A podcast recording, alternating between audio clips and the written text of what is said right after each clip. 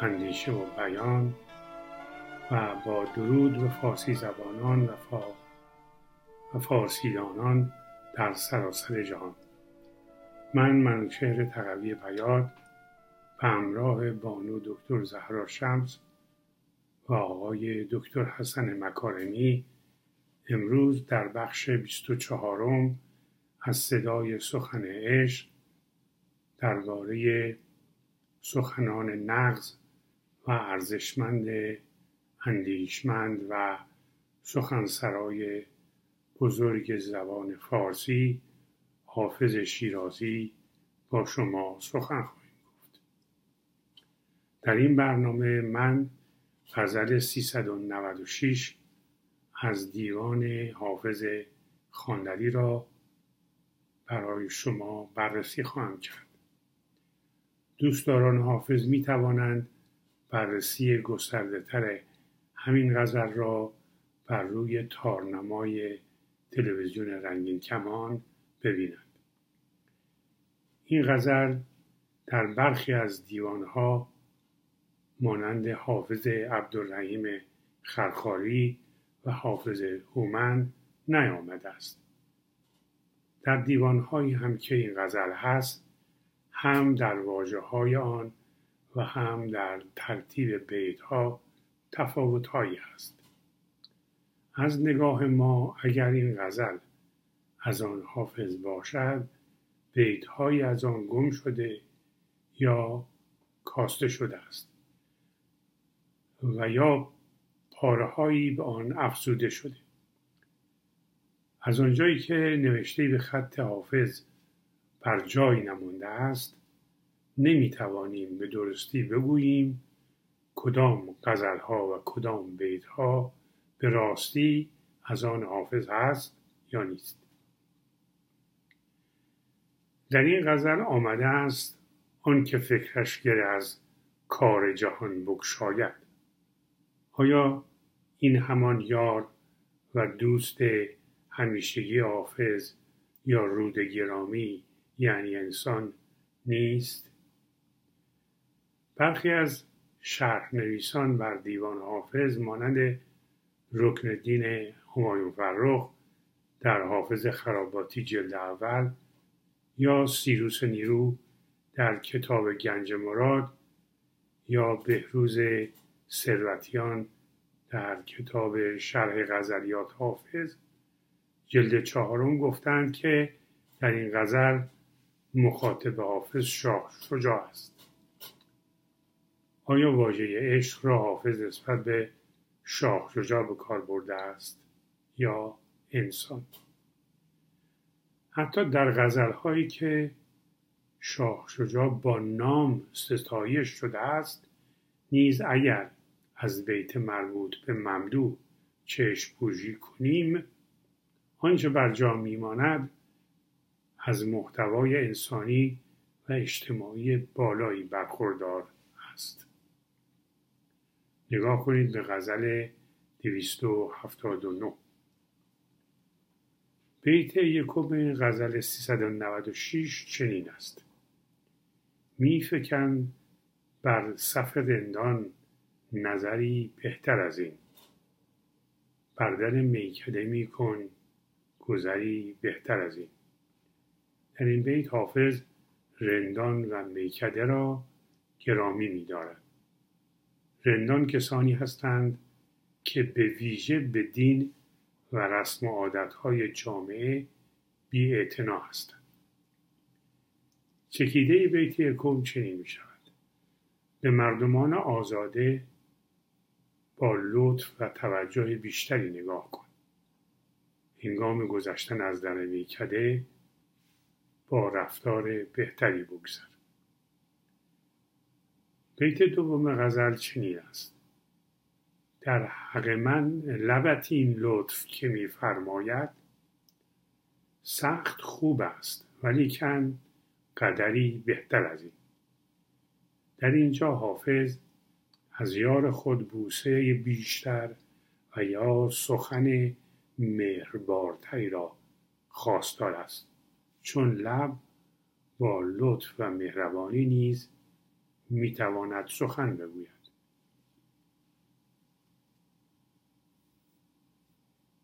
چکیده بیت دوم چنین است. این مهربانی و بزرگواری که لب تو درباره من می کند بسیار خوب است. اما نیکوست که تا اندازه ای بهتر از این باشد. بیت سوم می‌گوید آن که فکرش گره از کار جهان بکشاید گو در این نکته بفرما نظری بهتر از این. در اینجا نکته به معنای خچک نقطه خال لکه سخن سربسته سخن پاکیزه ای که پوشیده باشد یعنی هر کس آن را نداند. نکته با گره و لب رابطه تصویری دارد. حافظ در بسیاری جاها دهان و لب یار را با نکته یا نقطه مقایسه می کند چکیده بیت سوم چین است. آن کس که خردمند است و توانایی گشودن گره از کار جهان را دارد بگو در این نکته یا در این لب و سخن تو نگاه بهتری بیاندازد. بیت چهارم می‌گوید ناسه هم گفت که جز غم چه هنر دارد عشق. گفتم ای خواجه عاقل هنری بهتر از این. ناسه یعنی نصیحت کننده و اندرز دهنده دلسوز خیرخواه. خاجه یعنی آقا سروز رئیس. در این بیت کسی از روی دلسوزی یا به کنایه به شاعر می‌گوید که عشق به جز غم چه امتیاز و ریزکاری ویژه‌ای دارد. شاعر در جواب می‌گوید دست بردار ای خردمند آیا از همدردی نسبت به انسان امتیازی برتر و بهتر هم هست. چکیده بیت چهارم چنین است. اندرزگویی می‌گوید که عشق یا دوست داشتن به جز غم خوردن و دلسوزی چه امتیازی دارد؟ حافظ در پاسخ می‌گوید ای کسی که خود را خردمند میدانی کوتاه بیا دست بردار آیا امتیازی در جهان بالاتر از یاد دوست و غم او وجود دارد. بیت پنجم چنین است. دل بدان رود گرامی چه کنم گر ندهم؟ مادر دهر ندارد پسری بهتر از این. دل گر ندهم یعنی اگر عاشق نشوم رود به معنی فرزند و نسل است. حافظ در این بیت با آوردن واجه های رود و دهر مانند همیشه مرادش مردم یا انسان به معنی عام است. چکیده بیت پنجم چنین است. اگر به این فرزند, فرزند دلبند عشق نورزم چه کنم؟ روزگار پسری بهتر از این ندارد. بیت ششم چنین است. من چه گویم که قده نوش و من چو گویم که قده نوش و لب ساقی بوس بشنو ای جان که نگوید دگری بهتر از این. در این بیت بیش از های دیگر با واژه رندان رابطه است.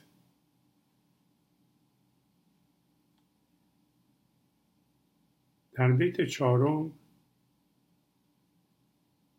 از هنر و عشق سخن می رود و این ارتباط موضوعی دارد.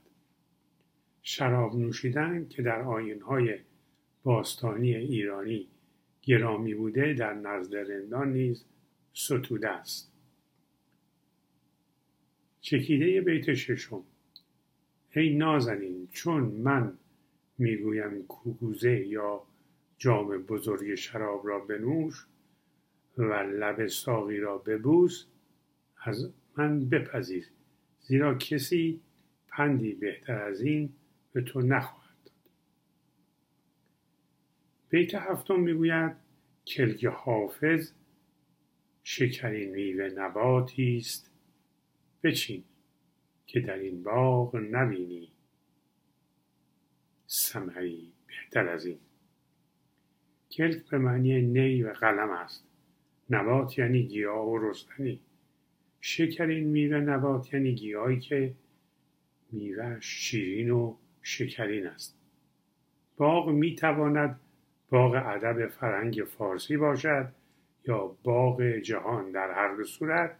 در این باغ نی قلم حافظ از شیرینی ویژه‌ای برخوردار است.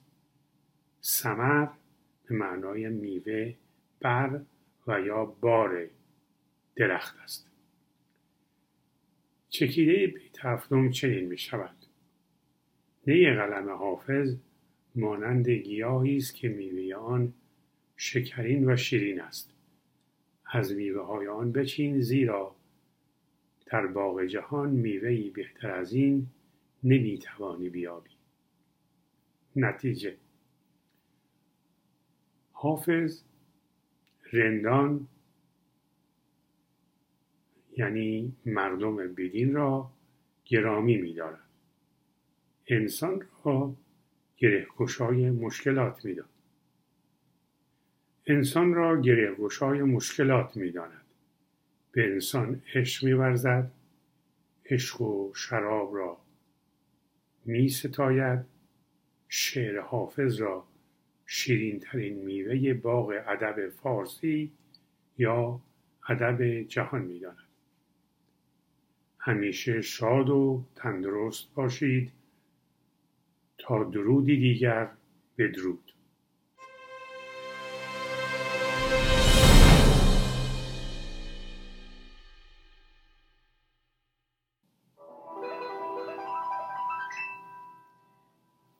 سلامی چو بوی خوش آشنایی بر آن مردم دیده روشنایی. و سلام بر حافظ دوستان و بینندگان گرامی تلویزیون رنگین کمان. امروز غزل 396 رو براتون می‌خونم. میفکن بر صف رندان نظری بهتر از این. بر در میکده میکن گذری بهتر از این. در حق من لبت این لطف که میفرماید سخت خوب است ولیکن قدری بهتر از این. آنکه فکرش گره از کار جهان بگشاید. گو در این نکته بفرما نظری بهتر از این. ناصحم گفت که جز غم چه هنر دارد عشق؟ گفتم ای خواجه عاقل هنری بهتر از این. دل بدان رود گرامی چه کنم گر ندهم؟ مادر دهر ندارد پسری بهتر از این. من چو گویم که قدح نوش و لب ساقی بوس. بشنو ای جان که نگوید دگری بهتر از این. کلک حافظ شکرین میوه نباتی است بچین که در این باغ نبینی ثمری بهتر از این.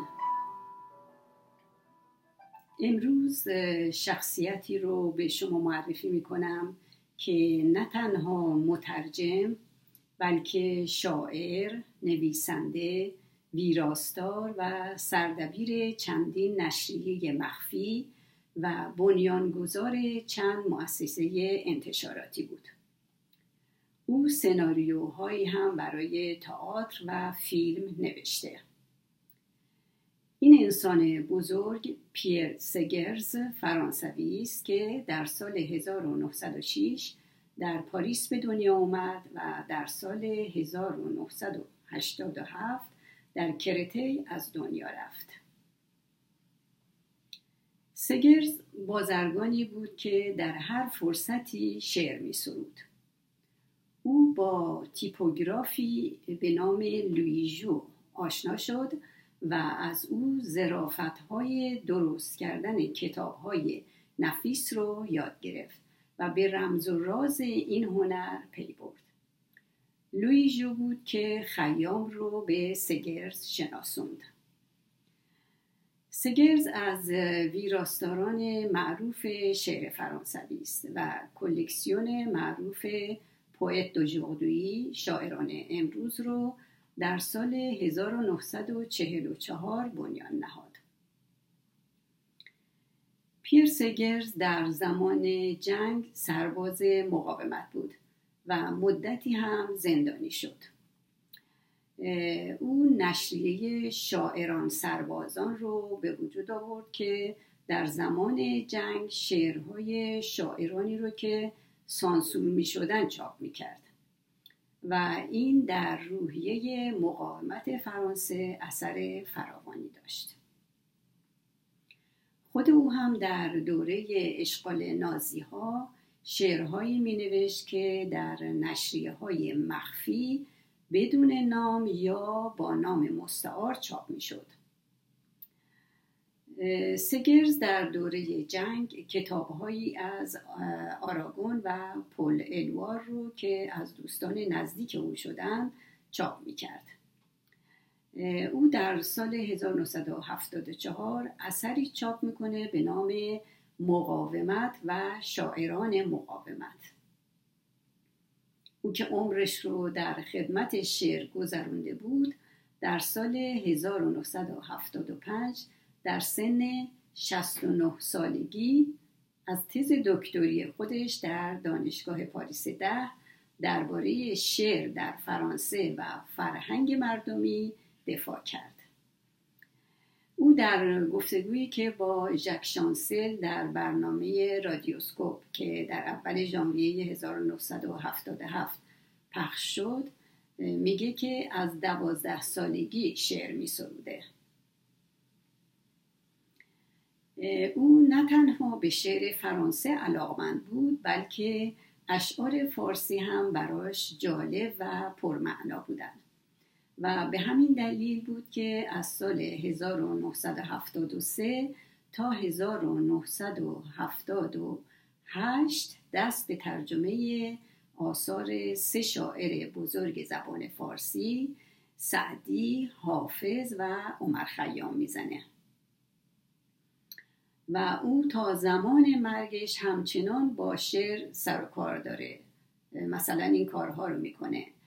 از سال 1979 شب شعر تشکیل میده. در سال 1983 به تقاضای ژک شیراک که در اون دوره شهردار پاریس بود خانه شعر رو تأسیس می‌کنه. و یک سال بعد هم نشریه‌ای برای چاپ شعر بنیان می‌کنه. به نام شعر 84 یعنی هر سالی اسم اون سال رو میذاشته رو شعر 84 شعر 85 و تا آخر. سگرز عضو آکادمی ملارمه بوده و او به خاطر فعالیت های ادبی زیادی که در دوران زندگیش داشته جایزه های زیادی رو دریافت می‌کنه. دانشگاه سنتاندریو در اسکاتلند هم به او دکترای افتخاری میده. خیابانها و میدانهایی در فرانسه به پاس خدمات پیرسگرز به ادبیات به نام او شده. ترجمه که پیر سگرز از غزلهای حافظ در سال 1978 انجام داده اثر بسیار زیبایی که با پنجاه مینیاتور رنگی تزئین یافته. او پس از ترسیم زمان حافظ جایگاه ایران در اروپای قرن چهارده رو توصیف می‌کنه.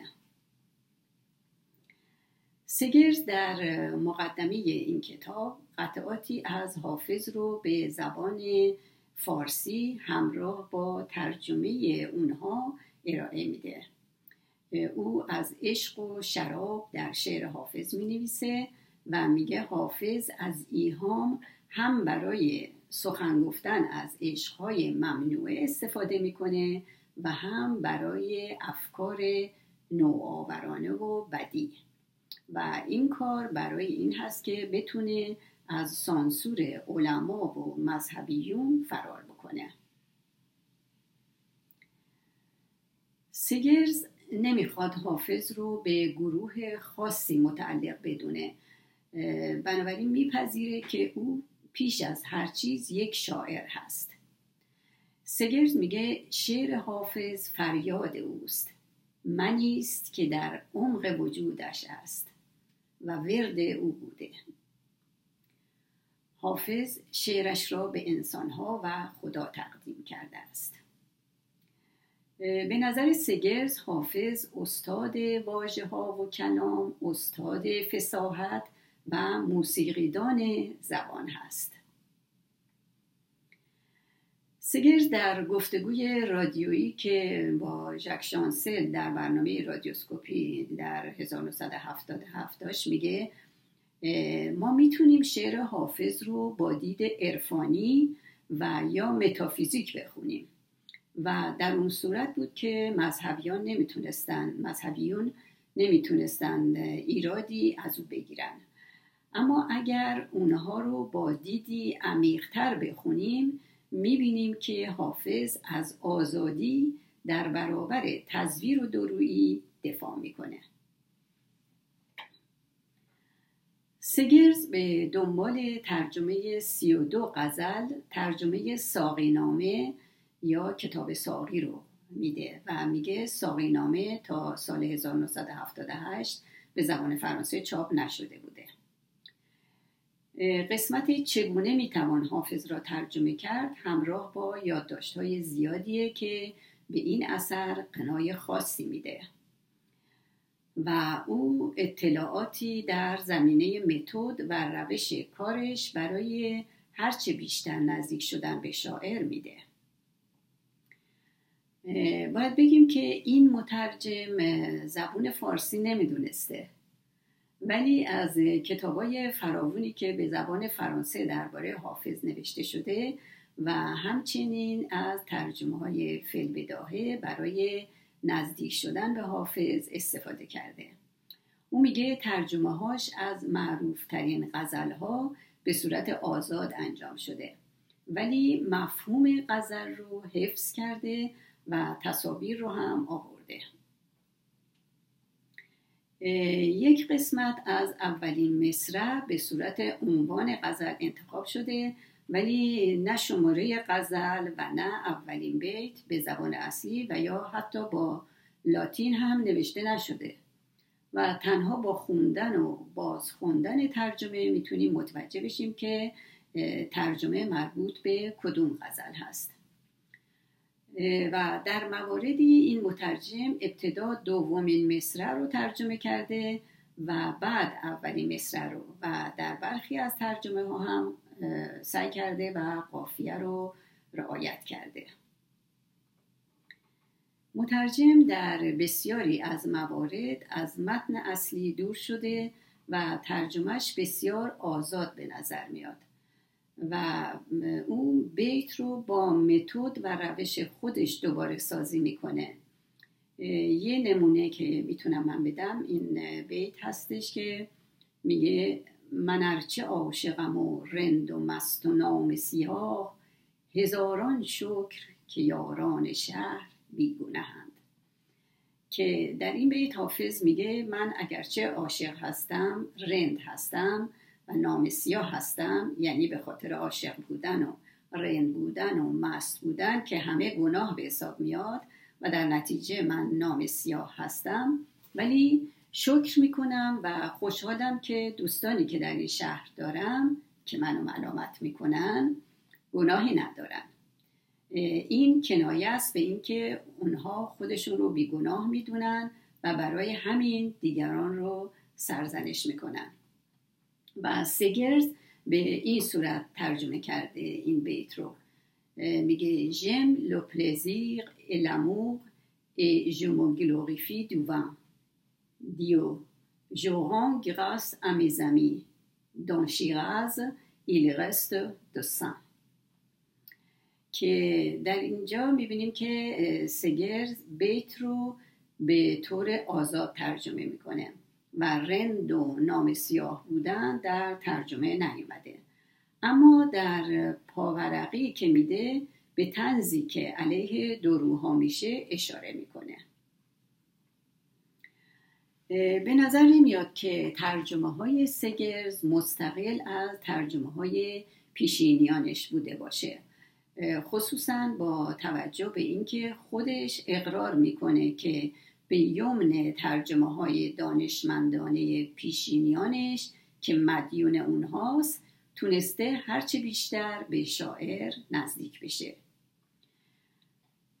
شباهت ها و نکات مشترک بسیاری خصوصا بین ترجمه های او و ترجمه های نیکولا جی و گاهی مونتی دیده میشه. بدرود تا برنامه دیگر.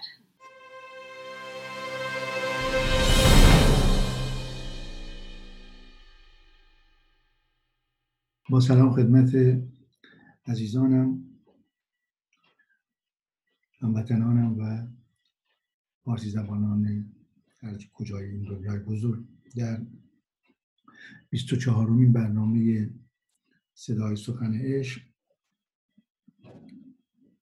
من دنباله مطالبی رو که از جلسه 19 هم شروع کردم در مورد نقدی بر کتاب هستی شناسی حافظ جناب آقای داروش آشوری که سالها پیش در 1379 برای اولین بار چاپ شد.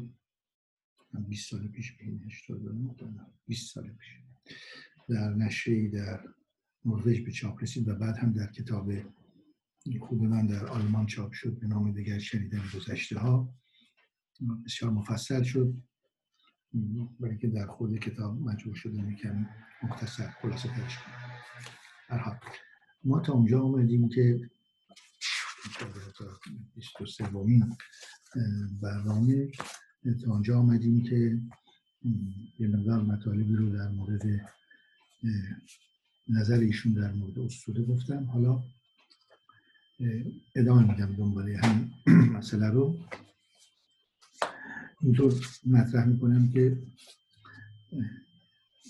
بیگانگی نویسنده منظور آقای داروش آشویست با فرهنگ ایران قبل از اسلام به گونه است که حتی در شناخت مفاهیم عرفانی پس از اسلام نیز دچار در هم آمیختگی میگردد.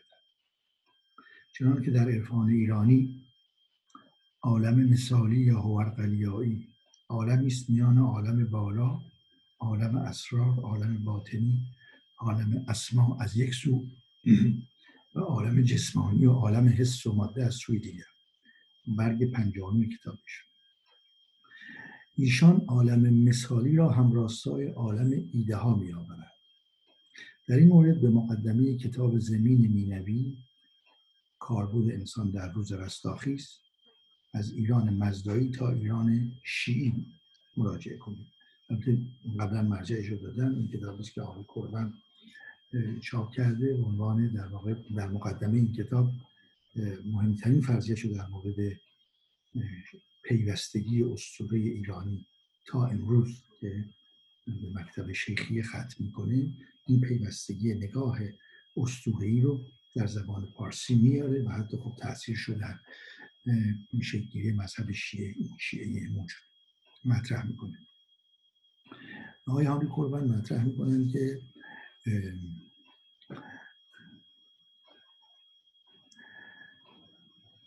نویسنده چون استوره را نویسنده منظورم جناب ناشویست. استوره را به معنی قرآنی آن می‌شناسد. برای ریشیابی در چند بخش مفصل به ردیابی اسطوره آفرینش در کتب آسمانی یهود و نصارا می‌پردازد چه به هر گونه می‌داند که ریشه های اسطوره‌ای یا افسانه قرآن از تورات آب می‌کند نویسنده پیشفرضی مطرح می‌کند دایر بر اینکه هستی شناسی حافظ بر محور آفرینش آدم میگردد و در اثبات این ادعا اشعار حافظ را به این روال می‌خواند و اشعار را بدین گونه دستبندی می‌کند. به گونه ای که از خلال آنها بتواند همسازی شناخت حافظ را با دو کتاب مرساد العباد نجم الدین رازی و کشف الاسرار ابوالفضل رشید الدین میبودی همراه سازد. پیش از این در کتاب یک قصه بیش نیست حسن انواری حسن انوری در موشکافی غزلی به مطلع دوش دیدم که ملائک در میخانه زدند. به مرساد العباد نجم الدین رازی اشاره می‌کند. یعنی قبل از جناب داریش آشوری هم ما از آقای حسن انوری این اشاره رو داشتیم. و داستان آفرینش و تعویل عرفانی آن با این توجه اون اشاره می‌کنه با این توجه که کتاب انوری به سال 1168 چاپ شده است و کتاب جناب آشوری به سال 1177 سال بعدش. چه خوب می‌شد اگر نویسنده دست کم اشاره کوتاهی به نوشته حسن انوری می‌کرد. در آنجا که نویسنده می نویسد آشوری می نویسند کتاب حاضر, حاضر پاسخی است نظری و علمی برای پرسش حافظ چه می‌گوید و شناختن آن منطق درونی که تمام نمادها و مفهومها و تعلیمهای گوناگون و پرمعنای او را به هم میپیوندد.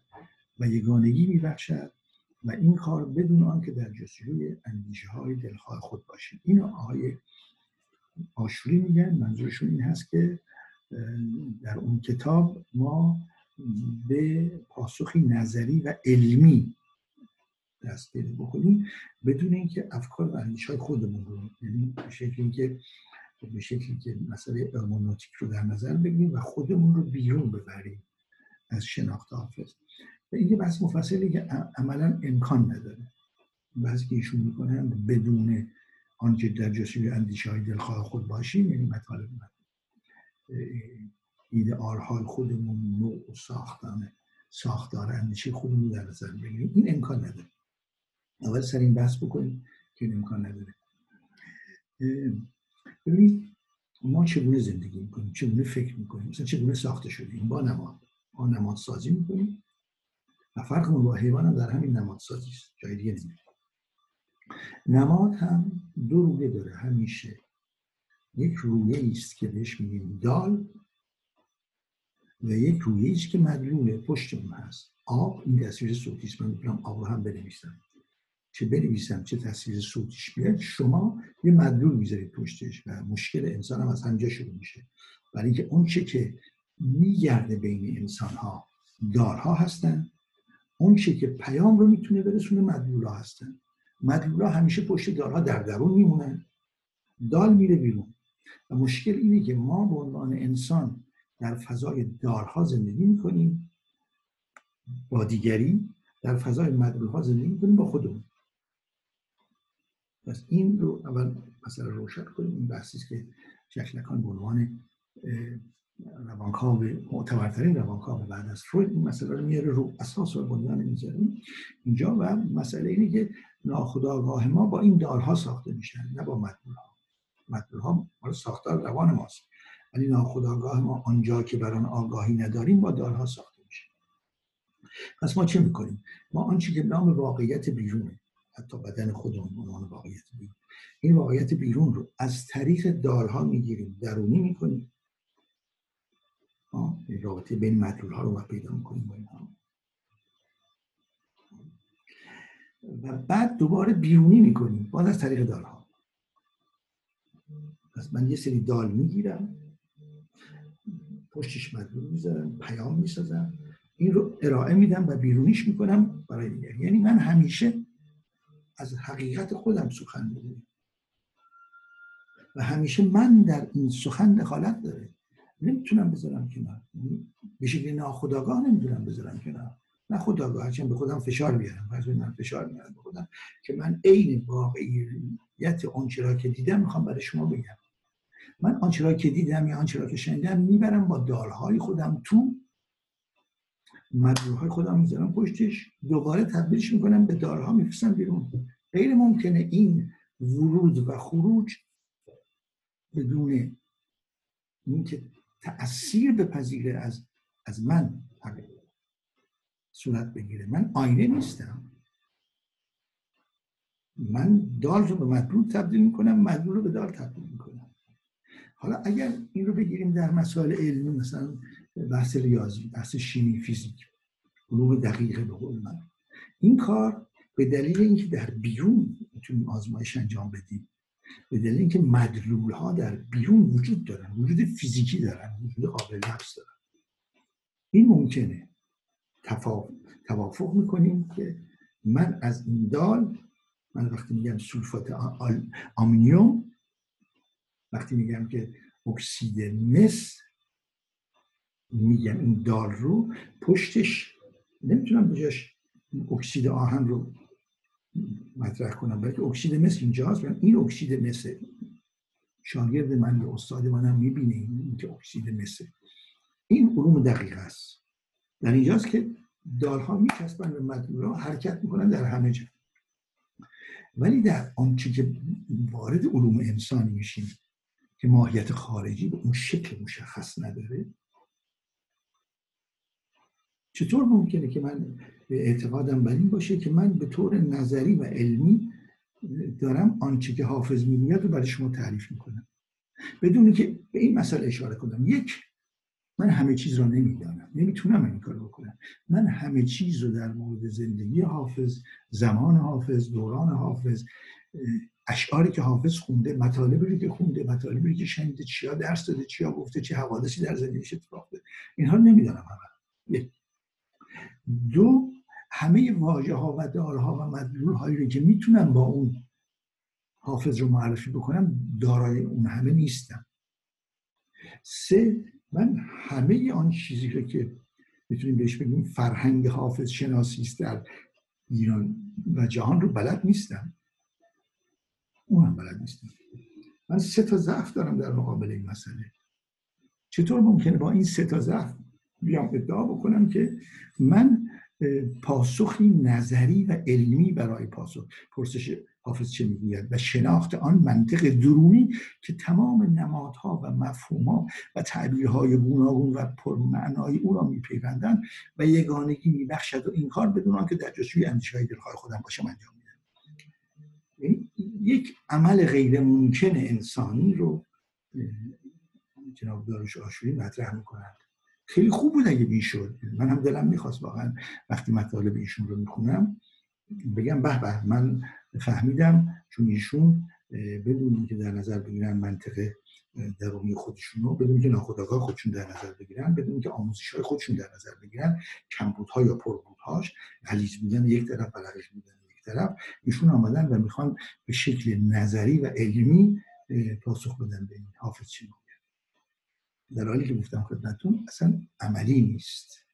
ممکن نیست که ایشون بتونن این کار انجام بدن. حال پس این بحث رو می‌ذاریم تا اینکه